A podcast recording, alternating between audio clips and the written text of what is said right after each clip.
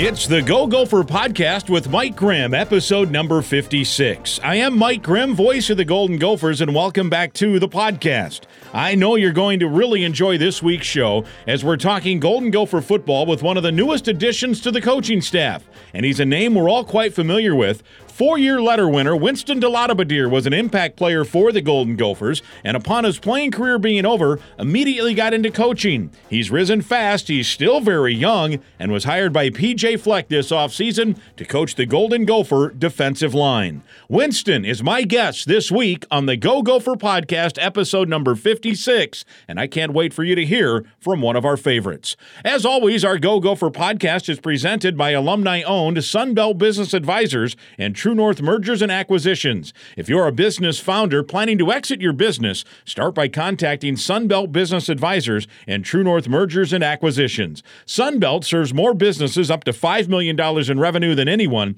and True North M&A serves companies with revenues up to $150 million. Get a confidential, no cost, no obligation business valuation started today. Make the most of your life's work. Visit sunbeltminnesota.com or tnma.com today, and they help serve the community with servant leadership. The Go Gopher podcast with Mike Grimm is also partnered with Affinity Plus Federal Credit Union. Affinity Plus is fundamentally sound with preparation, focus, and follow through. A local Minnesota credit union providing all your banking needs, including a top ranked mobile app. And talk about community involvement, they've got it, including great work with Special Olympics Minnesota. In fact, some of those polar plunges already underway. You can check that out at their webpage at affinityplus.org slash go gophers. The podcast is also sponsored by State Farm agent Tony Hoaglund at ChamplinInsurance.com. Tony is a big Golden Gopher fan.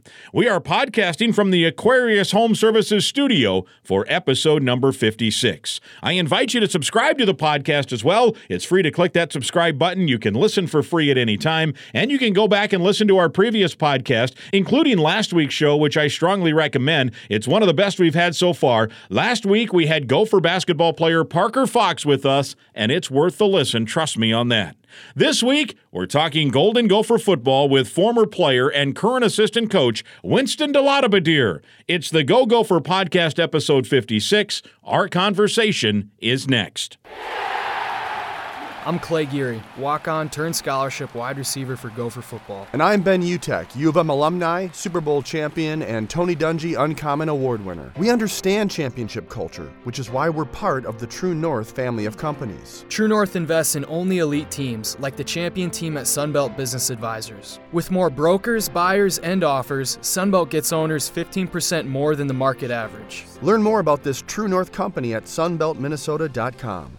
Hi, Gopher fans. Switching is easy. We do it all the time. We switch on lights, we switch TV channels, we switch on the TV. And with the new transfer portal, some college students even switch colleges, which can seem crazy to us die-hard fans. But what's not crazy is how you can switch and save with State Farm. In fact, my agency can switch you over so we can start saving today. My team is ready to welcome you to the State Farm neighborhood and show you it is, in fact, easy to switch and save. When you want the real deal, check us out at ChamplinInsurance.com. Like a good neighbor, State Farm is there.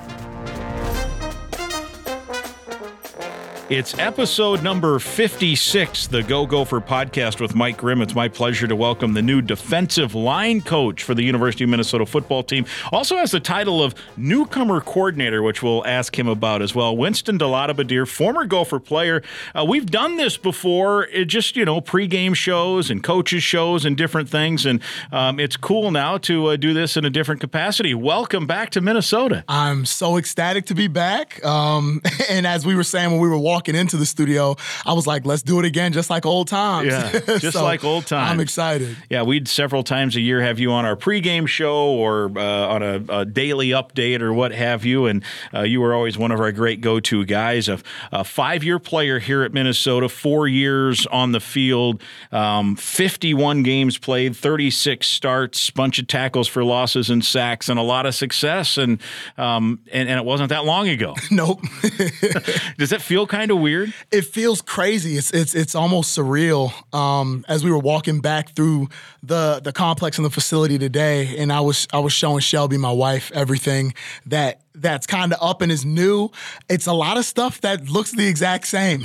so even though it looks fresh and it, and it looks new, I was like, wow, I, I remember, you know, using that machine or doing this or doing that. So um, it's it's exciting to be back at home. It just feels so warm in my heart. Yeah, and certainly within the coaching staff itself, there's been uh, you know some turnover. I know even at your time here, you played for several different defensive line coaches and were coached by them, and those connections later served you well in terms of your quick career arch here as a coach. But um, uh, that said, the, there's a general nucleus of coaches that, that have still kind of been around. So uh, it was probably uh, fun to to get back in it, and now you're a peer of theirs as opposed to them being a coach of yours. Exactly. Is that a strange, even with, with PJ Fleck, has that been a, a strange transition or it's, has it been fine? It hasn't been such a strange transition only because Coach Fleck held me to such a high leadership standard leaving here in 2019. Um, so I remember him gathering guys like me and Carter Coughlin and Antoine Winfield and Thomas Barber, who is actually coaching with me as yes, well now, right. so we can get into that.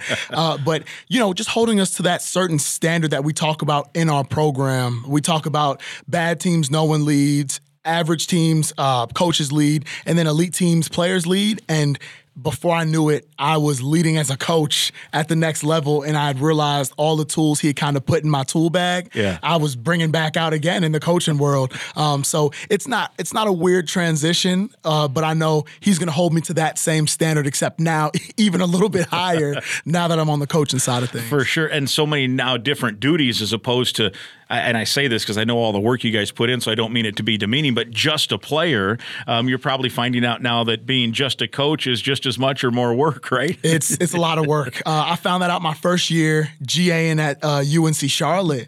Um, I remember because Marcus West, uh, and he's with the Bills now, and I was I was I'm blessed to you know have had him as a mentor all these past few years. He brought me in, and I remember in training camp being a player, you get to take naps yes. and you know you get a break. so I was looking around and I asked him. I said, "Hey, Coach West, um." When when when when do we get a break? When is our nap? And he was like, "Yeah, you're a coach now. It's yeah. no naps, no naps, no, nap. no naps." So I struggled. My body had to transition, uh, but but now I'm in the full swing of things uh, with the coaching now. routine. I got it down, man. We mentioned some of those connections, and you mentioned Coach West. He was here. Was it one season? He was here one season, and he was such a quick riser too, because he yes. went from here to a D coordinator at Charlotte, and now he's talked about like that. Like he could be an NFL head coach at some point, right? Without a doubt. I mean, he is really a smart, wise guy. Remember, he uh, emceed a deal. Uh, the the daily luncheons on or the weekly luncheons for home games were on Friday. I don't know mm-hmm. if you mm-hmm. ever got to go to one of those or not, but we would bring in an assistant each week, and because um, he was here only one year, I didn't get to know him that well. But when right. he came in, he just blew me away with his presentation. They did a little film study and he talked about how guys were getting sacks, and Coughlin was having a big year that year right, with him, right. and how they were doing different techniques. And, he, I remember, I don't know why I remember some. I can't remember what I had for breakfast today, but some of this stuff stands out. But he blew me away, and then he was talking about he was bitter because Coughlin uh, didn't get credit for a sack at Ohio State because it was a fumble. Right. It was a sack fumble, and the ball then went across the line of scrimmage, yeah. and it was recovered by Ohio State, right. for like a two yard gain. So he was uh, he was mad. That must have been 2018. Was that right? Yes, was that was 2018, yeah. and I, I, actually remember that. Um, that same year, I remember I was mad about a sack, but it was like an intentional grounding type of deal, yeah. and I came to the sideline, and he was like why do you look like that? And I was like, because I really didn't get a sack. It was just intentional grounding. He was like, we're gonna take every sack we can get. So no doubt, um, no doubt. You know, being able to learn under him, and and I'm I'm ecstatic. And I called him right after I accepted the job and all that good stuff. And it was official. You know, being able to learn under him has been nothing but an utmost blessing. And that dude is going to be a head coach somewhere really, really yeah, soon. no, no doubt. I was totally blown away that day. You know, in just a limited time, maybe a 45 minute little session, and he was doing film breakdown and talking about technique and all that mm-hmm. stuff. And and and look, PJ's got a good little coaching tree going now for a guy who's relatively young himself. Um, you know, Marcus would fall into that, and then he's got um, you know know coordinators now around the Big Ten. Uh, he's got head coaches at where Buffalo and some other places, and now uh, you get to fall under that as a player and a coach. And uh, for Minnesota, at least, you're the first. Uh, and and here's the thing too. uh, I'm, I'm now I'm jabbering a little bit, but I'm excited you're all to good. you. I'm excited, too. Um, it um, he, he has uh, oftentimes just you just hear him talk, and he's brought up specific guys over the years that like yeah he's going to be a coach. I think he's talked about that with Mo and with Tanner and some other guys, and I remember him talking about that with you, like oh yeah, uh, you know Winston's going to be a coach and maybe be even back here someday. And I don't know if we knew it'd be you're 24, a few years out, and here you are already Exactly. back, but PJ knew like like he had he he saw how you played, he saw how you led. Uh, he knew you needed to get a couple some something years under your belt, Mm-hmm. and when the opportunity came, he he jumped. he jumped. I I I sat down. So so PJ and I had lunch not too long ago, and um, I was like, how how did you know that I was going to be a coach? And he was like. Really, really elite coaches always know the guys that they coach and kind of what trajectory they're headed on. Um, he said he always had an inkling, and I was like, "Well, I wanted to go play in the NFL." I was like, "So that's what I wanted to do." Um, but I shared something with him, and it was something that he never knew. For my senior thesis, uh, in order to get my master's degree, you had to say basically what you wanted to go do after college with your degree. And for fun, I created a culture and I said I wanted to become a head college football coach.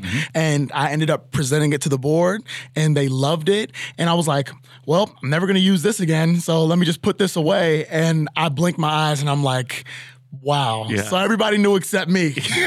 exactly. We all saw. Everybody it. knew. Yeah. yeah. Well, I'm- I, I think back, you know, to to uh, when you were a player in terms of how you led on the field and then off the field as well. And we have so much to talk about uh, relating to that. But the one that stands out to me was was it school supplies? Yes. That you you spearheaded an effort because I don't know. Did you see a news article or something about kids weren't getting the pens and papers and notepads? So I'm I'm Jamaican originally. Yep. My my family, my dad came over from Jamaica the end of middle school, early high school. So I would go out there every, like every single year before I got to the University of Minnesota, and I would visit my family in Jamaica and like not the resort and stuff like that. Yeah. Like we're going like up in the mountains of Jamaica.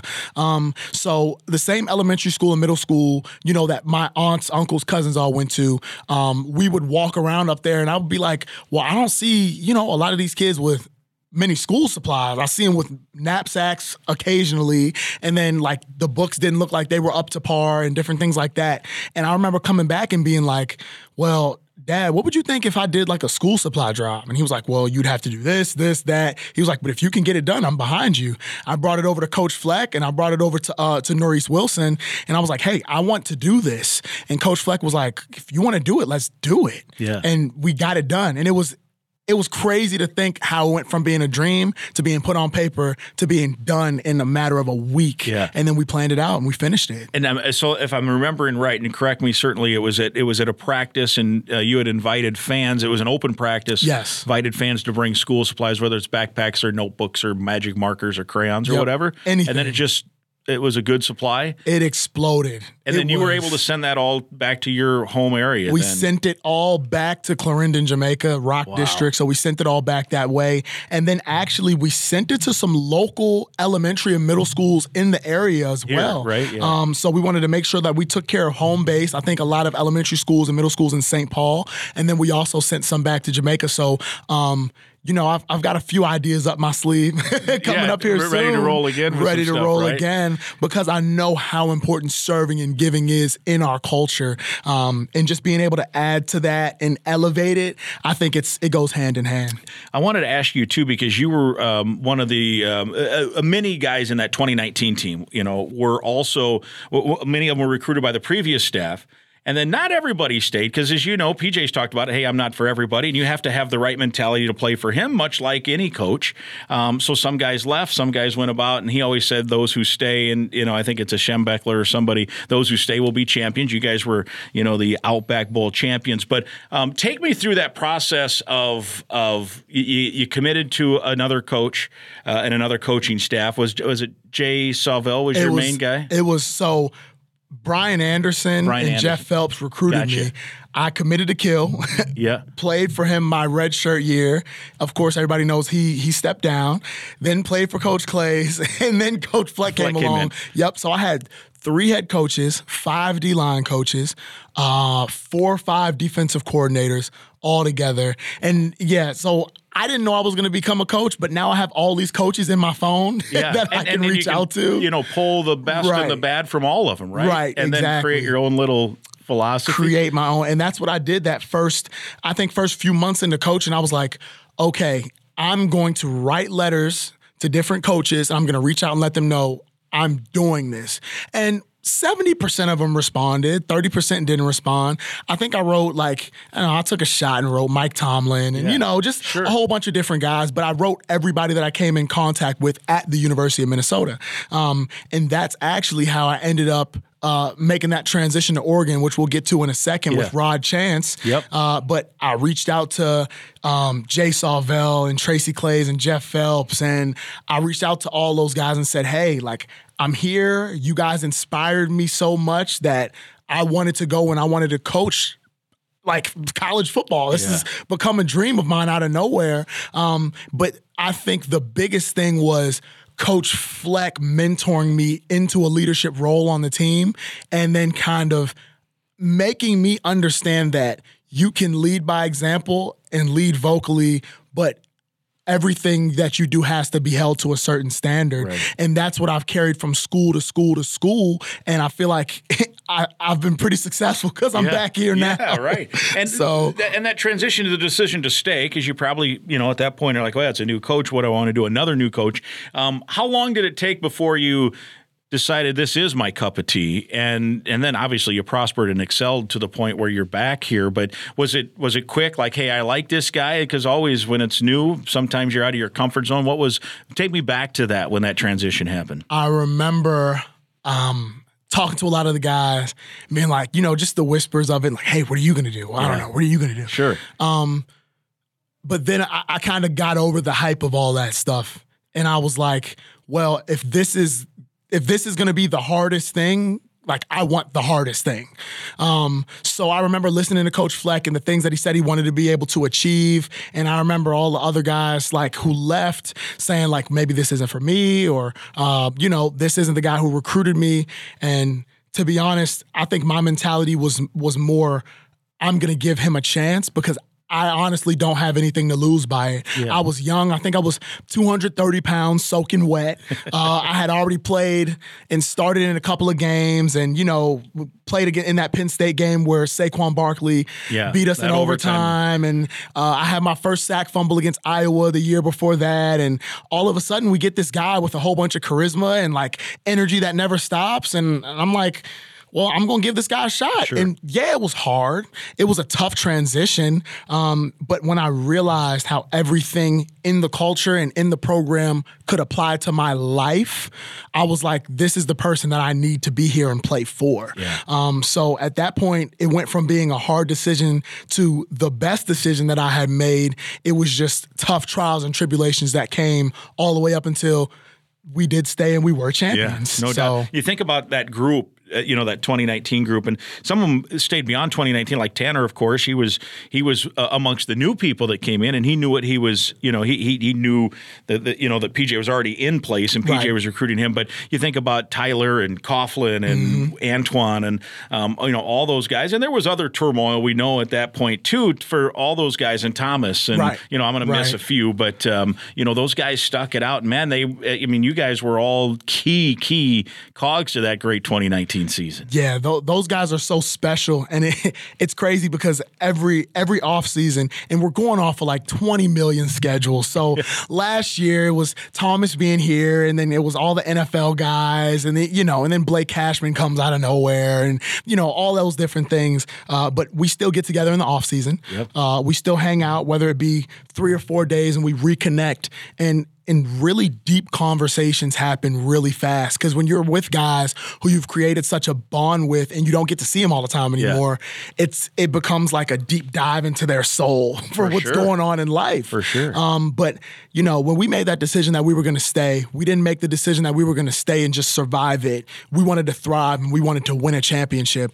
And what coach fleck always said was we were going to take this thing step by step game by game week by week but sooner or later our process is going to end up with the result being a big 10 west championship a big 10 championship and a national championship. And we didn't get to the national championship part. We didn't get to the Big Ten championship part, but we ended up being Big Ten West co-champs. Yep. And um, that's more than a lot of people that came before us could say. So now it kind of feels like, and I was telling my family this because, of course, my mom was ecstatic.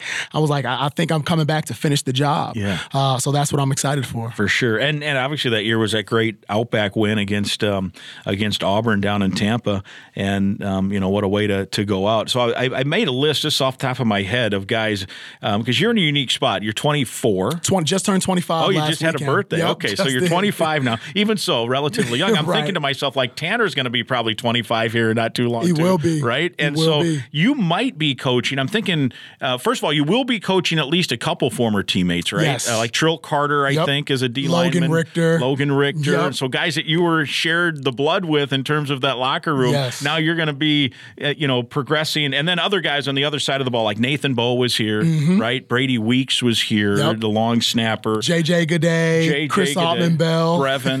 Brevyn. um, Bryce Williams, Yes. right? So, and there's probably more. I just made a little list here. So, how is that, right? Like Crab is Crab's like hundred years old, right? He's right? hundred thousand years old. And now you won't directly be coaching him, but you're on the staff now that will be overseeing him. And Right. I, I wonder how that will be now. it's it was always such a high level of respect, um, and I think that's what what was such a great thing that we had with the leadership when those guys came in because Mo and Crab and Tanner all came in in that 2017 season, Yeah. and Coach Fleck would always talk about leadership leading. Like, where's the leadership? Who's going to be the guy? And of course, with me and Carter kind of like cream rising to the top and Yeah. becoming the next guys to be on that D line and kind of command it, um, there was always such a high level of respect. So, uh, I called when I got the job and it was official, and I asked Coach Fleck, "Hey, can I call some guys? What do you want me to do?" And he was like, "Sure, you know, call the guys and let them know." Um, I called Trill first. I called Logan second, um, and then after that, before going to the rest of the D linemen, I called Crab and I called Brevyn, and uh, Crab was like, "This is not a funny joke. I don't know why you're joking. This is not funny. Like, stop it." And I was like, "It's not a joke. I'm I'm getting the moving truck together. I'm leaving Akron." Um, so when they found out, they were ecstatic. But now I can really see everything from another perspective and another side, and help do the same thing that Coach Fleck did with me, with them, mentor them into being able to finish this thing the right way from a high leadership perspective. Um, Tyler Nubin, man, that dude is a dude, and I'm He's gonna be excited. an NFL player. without Yeah, a doubt. And, and and he was such a young guy when I was here. Yeah. So watching him and seeing him lead, it excites me so much. And then there's so much potential for him to get better. So now my job, even though I'm not coaching DBs, I'm not coaching wide receivers, I'm not coaching tight ends, is to elevate the leadership. And the thing that I love is the coaches that will be coaching those guys know who I am and can trust me to continue to elevate and cultivate Right. leadership from their guys, even though I'm not in that position group. Um, so I'm excited. And of course, I call those guys, I call those guys old guys every time I walk past them. I'm like, what's up, old man? To Crab and to Brevyn and all that stuff. And um, Brevyn's talking smack to me already about spring ball. So I was like, listen, Brev, if, if I had a helmet and shoulder pads, we could turn off these lights and we You can guys, go at you it. guys went, uh, you know, opposite sides there for a Oh, year yeah. or two, wasn't it? Oh, yeah. Because you, you were young, right? Weren't you a young class of 2015 Yes, guy? I was. I so, was. like, if you if since you were young and then others were old, I mean, Brevyn can't be that much younger than you. Yeah, right? I don't even want to think about how old Brevyn is to see the age gap. But um, he looks at me like I'm a really old man, so I'll just keep the, the per- let the perception be reality. I don't think you'll be young. I don't think there'll be a player older than you. no, right? No, I don't think so. I'm trying to re- recall, like maybe Clay Geary, if he had an eighth year, might Oh, be right in there, right? Because Yeah. Clay had a seven year career. Clay had a seven-year career. got a touchdown last year against Colorado. he's been on the podcast. He's awesome.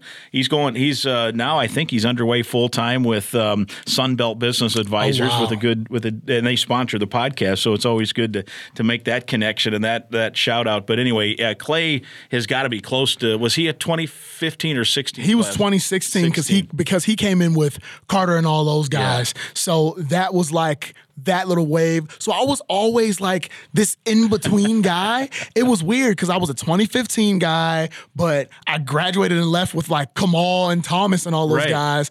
And I remember when Thomas came on campus and he was just this little freshman and he had like this even all around like afro thing. and I was like, I don't know what the heck this guy is doing. And now like I was in Thomas's wedding and Thomas is going to be in my wedding and That's- you know this thing just blossoms and grows. It is. It's fun, and and it's to, to see all you guys grow together. And because you, were you you were seventeen, right, when you enrolled? I was here? 17. I was thinking that was the Yep. case, and I remember that's why I was thinking maybe Sawvel recruited you because I remember on recruiting day, Sawvel's like we he's seventeen, so he's got so much space to grow, and we love the potential. And because you were not uh, say a five star recruit, right? No, I think I and was a two-star, Yeah, and, then you just grow into it. I grew into it. I I was so I was very under recruited. Yeah. I had Idaho, um, and then the next offer I got was Minnesota. so I had a lot of one double A offers, and Buffalo came in late. Syracuse came in late. Um, University of Maryland offered me a PWO, which always Yeah. put a little chip on my shoulder. You had good games against them. I had really good games against those guys. you wonder why, right? Yeah, no, but um, uh, so that was always something that motivated me because I was I was in a room with five stars and in a room with four stars, and um, you know, not that I had any animosity towards them, but I always wanted to show guys through work ethic, physicality, knowing the playbook that I could outplay anybody we lined up against. Um, I remember playing against like the Ohio States and um, you know Chase Young and Dwayne Haskins, God rest his soul, and you know having guys get around me right before uh, we had the kickoff, and Ohio State has this thing up on their jumbotron, and it's like this is Ohio State, Yeah. NFL this, this and that, and I was like, hey man, listen, I don't care about anything going on on that jumbotron. We're gonna go up there and we're just gonna bite, you know, neck time mentality, and that's what we did. I think we ended up losing late in the game or something like that. That was Mo's breakout. that was too. Mo's Yeah. breakout game. Yep. And then that next year, that kind of set the stage for us to go and and just kind of like backyard brawl some guys Yeah, and, and not, and not be it. intimidated by And the, not be you know, not be like, oh, we're this isn't our spot. Right. Well, sure it is. It can Right. be, right? And then you beat Penn State and Wisconsin later that you no, that was that was 17, right? So I'm trying to now get my years mixed up. Uh, then you beat Wisconsin in 18. They beat Wisconsin in 18. Was that the same year as, as the at Ohio State? that was the same year at Ohio Yeah, yeah. State. So, Yep. so you, you don't get intimidated, and then all of a sudden you get into the point, and then you guys close strong. Like I remember that year. Uh, I mean, that was a. I I believe that Purdue game was maybe the turning point of the whole deal, Right. Because it's coming off that horrific Illinois. game. Yeah, yeah, which I'll never forget. Um, Yeah, just just not great. And and then you come and beat a Purdue team like forty one to ten or something, Right.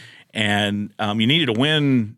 At what was it? You needed three wins or something, two wins to get to bowl eligibility. Did 100%. cracked Georgia Tech big time, Yep. and then that totally led into the next And year. And we flew into the next year. And and if everybody remembers, those first three games of, of that next year were a little bit nailed. There were some nail Yes, biters. yes. Um, they were they were very, very scary games, but they were all against teams who went on to do extremely well in their own conferences.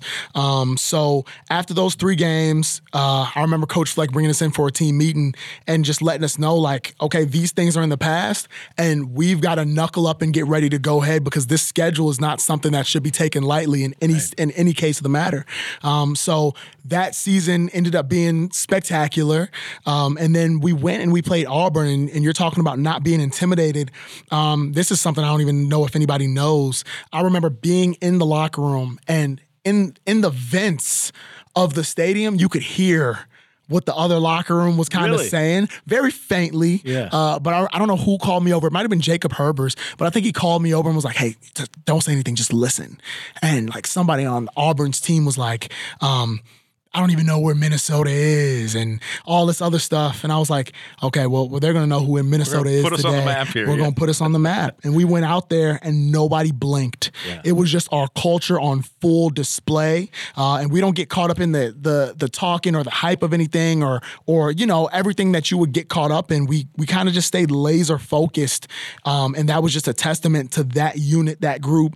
Nobody was looked at differently. Younger guy, older guy, you know, big guy, little guy. We were all expected to play at the same level, and uh, we did. So I was a I was a two star on display going against a five star offensive tackle. Yeah. And man, I was trying to give him I was trying to give him a horrific experience in Tampa Bay.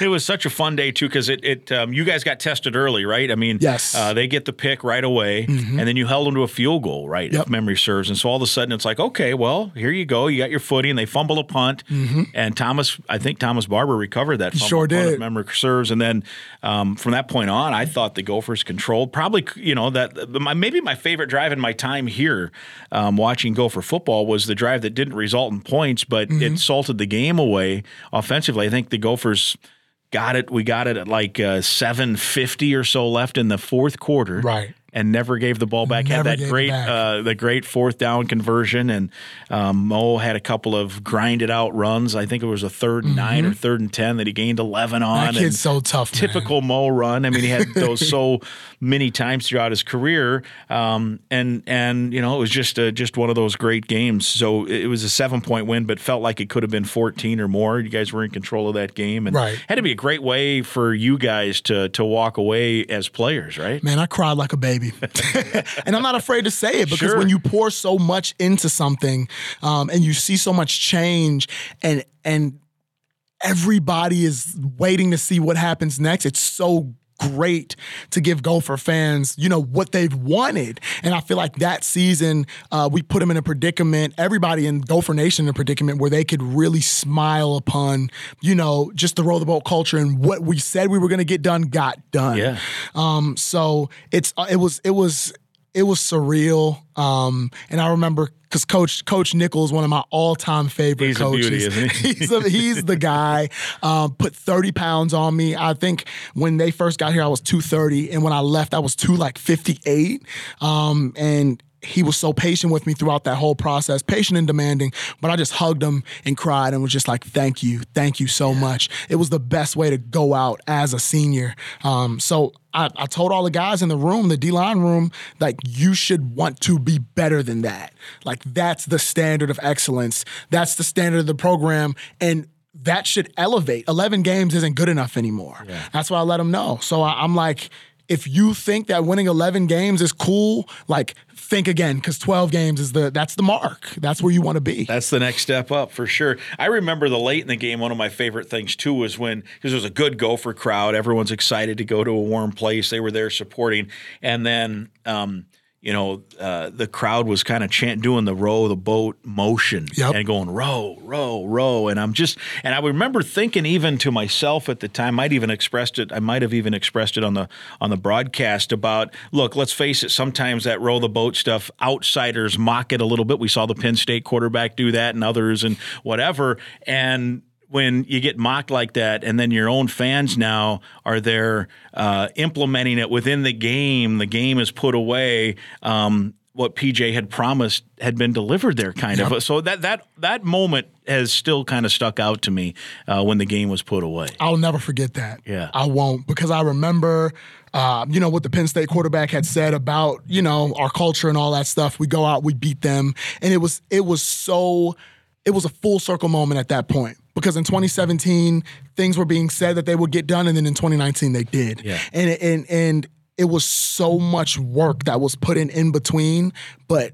That's what roll the boat is. It's a never give up mantra. Yeah. That's the culture. You're never going to give up. You're always going to respond to adversity and you're going to climb to be able to respond above it and, and not just be as good as you were before, but be better.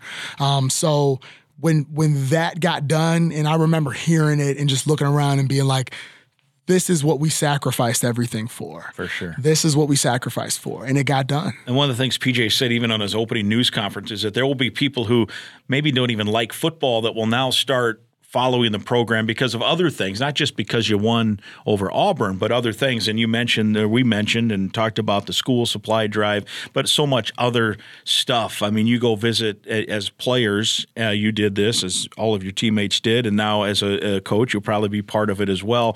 Uh, and you go across campus to that hospital and you see mm-hmm. young kids that are going through just horrific things and families having to deal with it. And if there's a moment or two where you can take those little medallions that you do and might yep. not even be Gopher Gopher fans. I know some of these uh, young kids that have become huge Gopher fans and the team's kind of adopted right. um, are from Wisconsin or other places mm-hmm. that didn't even care about Gophers. And now uh, their whole life kind of revolves around it on occasion. Right. So that part of what PJ has talked about has really come uh, to fruition as it's, well. It's been real. And the, and the thing that I love about Coach Fleck is – you can serve and give in any way that makes you happy. Like, for example, I'll give you um, Micah Dew-Treadway. Mm-hmm. Micah Dew-Treadway loved to go to the field days at the schools. So now you've got a 6'3, 300 yes. pound guy playing kickball with fourth graders, but it makes their day because they want to grow up and be just like that guy. Yeah. Um, I was a jack of all trades when it came to serving and giving. I would go to the hospital,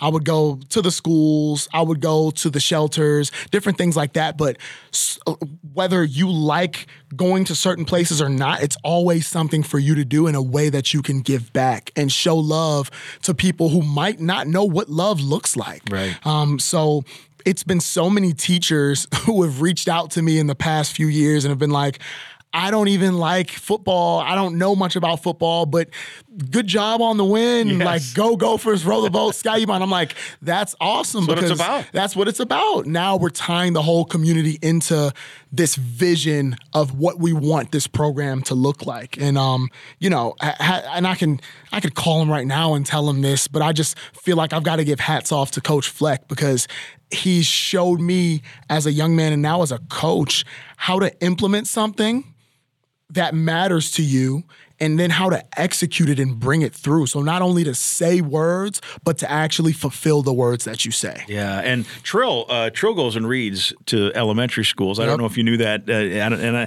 it you know obviously the COVID situation uh, put a stop to some of it. But um, I remember doing an interview with him, and he's talked about his favorite part is when, and now he's kind of got a classroom that he's adopted, so he goes right. to the same one, and I think that still is going. This has been a while now since we talked about it, but he said he loved going in because you know as you mentioned, you know you're six two 305 pounds. He's like a giant to these little, you know, second or third graders, and they look up with their eyes wide. Right. And then he said his favorite thing was he would um, eventually they got comfortable enough that he would sit down on the floor, you know, yep. cross legged, and then all these kids would just kind of cuddle up around him and he'd read books. He's a big teddy bear. Just a big teddy bear. Trill is cool, a big though. yeah. Loved, loved, hearing the story. That's he's a he, and that's what I love about him is like you see this big dude who like is like throwing offensive linemen around like rag dolls and catching interceptions yeah. and all this stuff, and then he cuddles up around like little kids on a beanbag chair. Yes. And I love that about Trill because he's got that heart, and I've I noticed that within him when he was a freshman.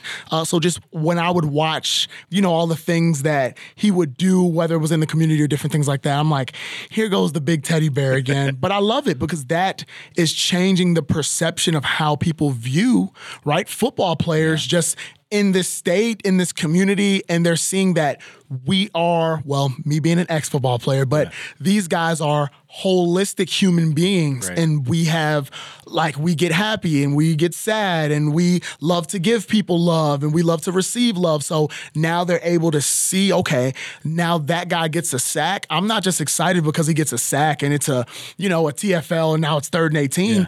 I'm excited because he came and he read to my kid two weeks him. ago and I know him. And yeah. I know him, right? So it's, I was in a classroom and um, you know, I'm in there arguing with a third grade girl over like Cardi B and Nicki Minaj and all that stuff. And and, awesome. and it, it's just like little things like that. And and you go back and you get to talk to them again. And it just, it just makes your heart warm because they get to see, okay, these giant human beings, you know, are are are people just like me. Yeah. I'm just a little person. He's a big person. Yeah. So that's all it is. that's great. Uh, let me, uh, real quick, uh, we got to talk about one of our great sponsors of the podcast. Affinity Plus is your local credit union, proudly serving Minnesota since 1930. If you're a current Gopher student or proud Gopher alum, you are eligible to join this financial that wants to build a meaningful banking relationship and put you first. You can meet with a local employee at any of their branches statewide, and they have one right here near campus as well on University in Minneapolis. To learn more or find other ways to connect, here's the webpage we want you to go to affinityplus.org slash go gophers. That's affinityplus.org slash go gophers. Affinity Plus Federal Credit Union, federally insured by NCUA. And we, we talk about serving and giving Affinity Affinity Plus certainly does that. They um, are huge, well, one, supporters of Gopher Athletics, but two, of the Special Olympics Minnesota. And um, their uh, big thing is uh, the, the, polar plunge. And they've done some mini polar plunges here in recent weeks to, to lead us up to the big one coming up. So go to that webpage, find out about it, help with Special Olympics, um, you know, open an account at Affinity Plus. They're great folks. And have you ever done a polar plunge? I was just about to say, I think it might be time for me to do a polar plunge. Great. You should do that. I have not.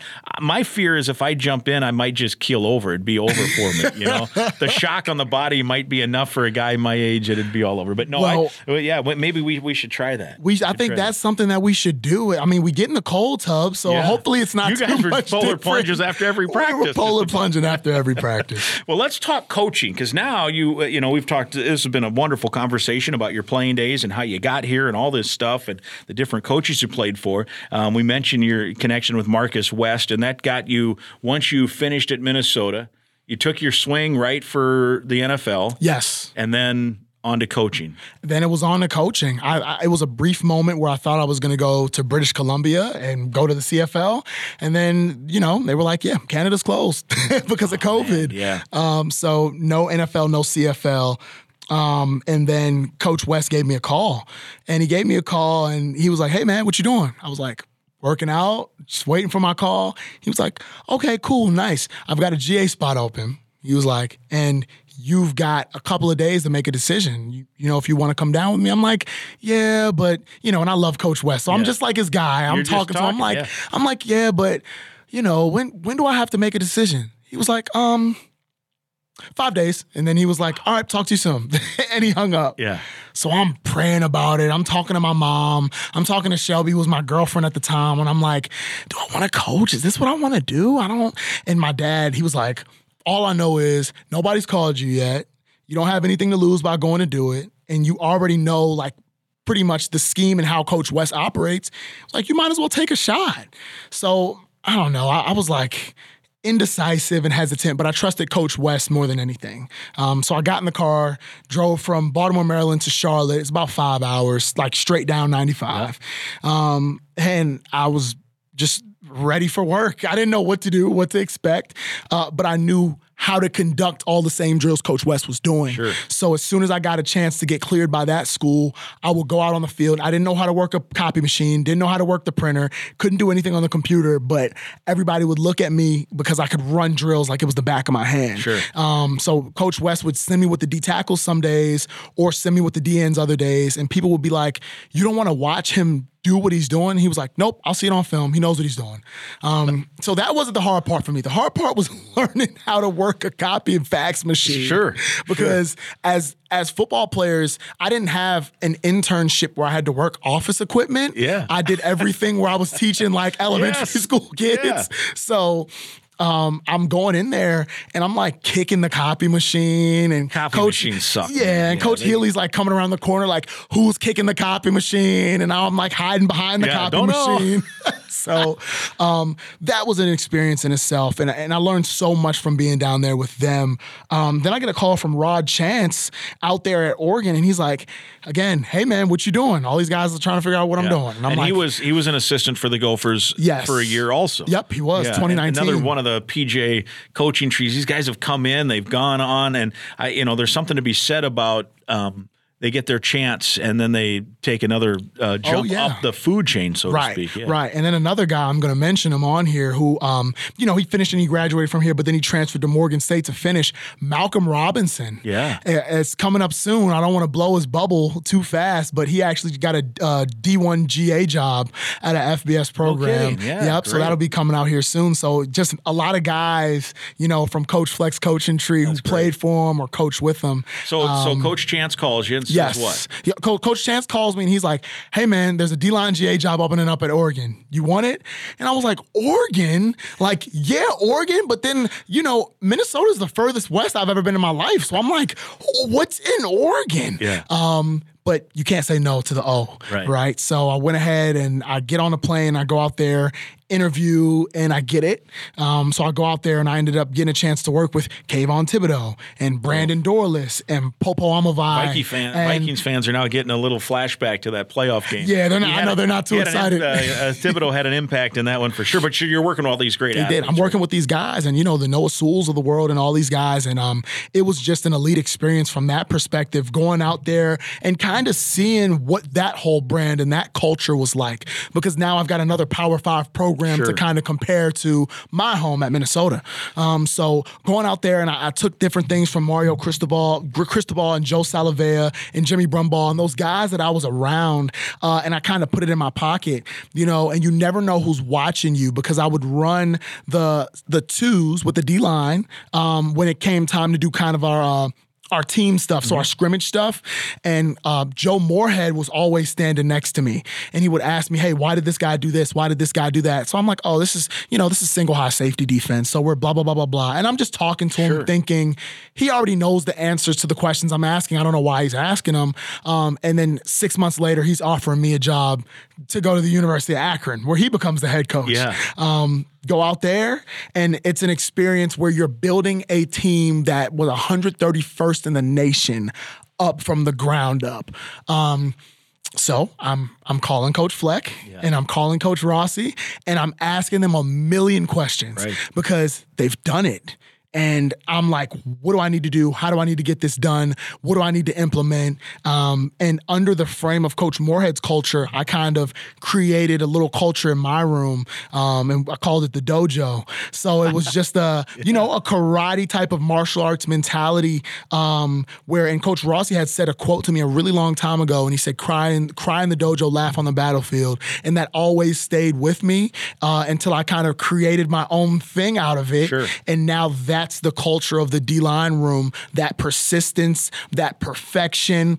Uh, and again, that never give up mentality that directly correlates with row the boat was in that room at Akron, um, and we did not win a lot of games in the uh, in the record books, you know. Um, but we lost seven games last year by seven points or less, which was a close, like a very very close margin uh, compared to what it was the year before, and then holding. And that's what Jerry Kill used to say because you know he re- he's been rebuilding Exactly. everywhere. He said you, you you first take a job, you lose by a bunch, and then you the next step is to lose by not much. Right. And then you start winning a few, and then the next Then thing you, win a know, then you get that key confidence inducing win, and all of a sudden you win. So that's where Akron is at this point. They've gone from losing by a lot to Losing by games little. by little, and hopefully the next step is made. But you were part of that then last year. Yeah. Yes. So we, I remember, um, and Coach Fleck taught us this.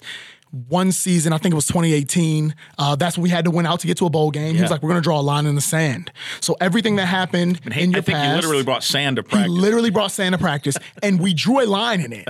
And he was like, "Everybody, get on this side of the sand Yeah. now." So we got on the other side of the sand. Um, so I took a card out of his book, um, and I, I went into the to the meeting room, and this was before we played Northern Illinois, and I said, "Hey, we're gonna draw a line in the sand." Okay. I said, so whoever's not going to be in for this next two week sprint, I need you to get out of the room right now. You can go and do something else, but you can't be a part of what's about to take place because this is about to change the Akron football program forever. Uh, we ended up beating Northern Illinois 44 to 7. And then after that, we lost to Buffalo and it broke my heart by one point.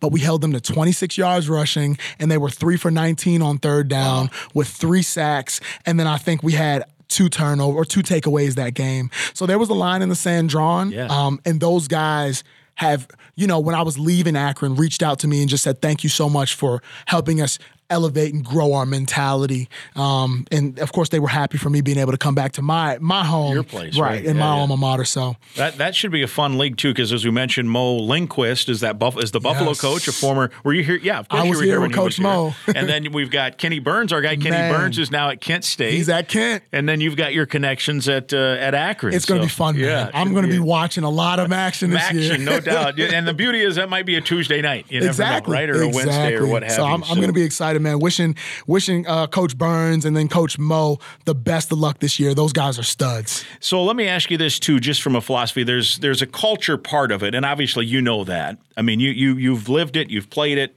Now you're going to coach it. What about technique? And you mentioned drills and running drills. So what have you learned over the years? And I'm not saying that all of a sudden the Gophers are going to make a jump and this D line is going to get a million sacks. That would be nice next year. But what what kind of things X's and O's wise, or eh, that, that isn't even the right term, but technique wise, can you bring maybe to help with uh, with this group of guys up front? Some some experience, some newcomers. You know, a good mix it seems. Um, so I think the past few years, it's been a steady progression of growth for me, just when it it comes to technique.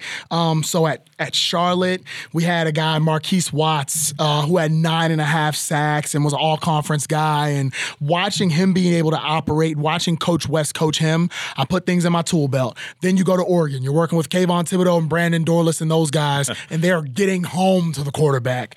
Put things in your tool belt. Then after that, you go to Akron. I go to the Jacksonville Jaguars, and I'm able to get around Josh Allen and like these dudes who are just like the highest level of dudes, Arden Key, and I put things in my tool belt. So I think that from a pass rush mentality, these guys are totally going to change who they are and how they know getting to the quarterback is is is not a luxury, but it's a necessity. Um, and then you know I think the thing that I love about Coach Rossi is there's a toughness that Coach Rossi has, and Coach Fleck would always teach us that the uh, a unit right will mirror the personality of the person who runs it. And Coach Rossi makes sure we have a stingy, nasty, salty, tough run defense. Yeah. So I'm gonna continue to to mentor and shape and shift those kind of things, but with a pass rush mentality and technique things kind of like you know being implemented. Um, I'm just gonna make sure those guys go, and I think that that's a really, you know, blank and bland statement,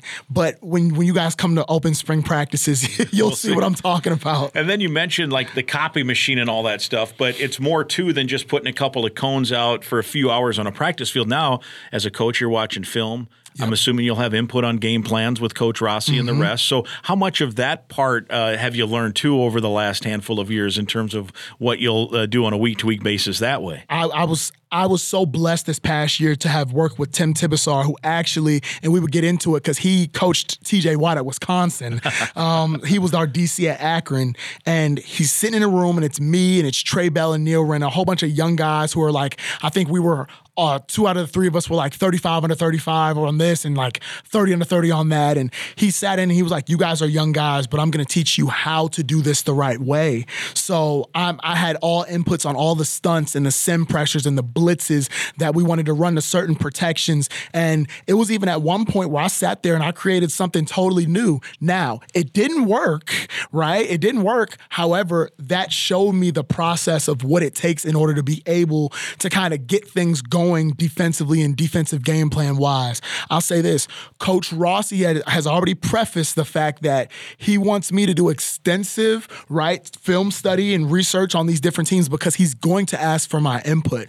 And that does nothing but excites me because he was my D line coach one year, he was my DC, so I know exactly what he's looking for right. out of the things that he needs up front. Um, so being able to be ready and kind of primed out for that, along with listening to those conversations at Oregon and at Charlotte um, were were were things that kind of prefaced me to be ready to make it to this point. Now, the other uh, part of coaching, which is maybe as important as anything, is recruiting. Yep. You, I envision you as going to be a, a, an ace recruiter, right? I, I, bring a lot of energy to recruit. I love yes. recruiting, man. I love recruiting, and it's and it's. I just you know, you have to make sure that you're building relationships and bonds with these kids.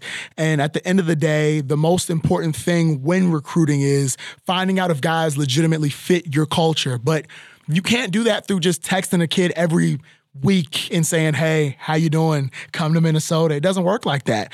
I'm I'm allowing these guys to call me whenever they want, and you know, Facetime me whenever they see fit. Um, and and the biggest thing is like being available to talk to these guys.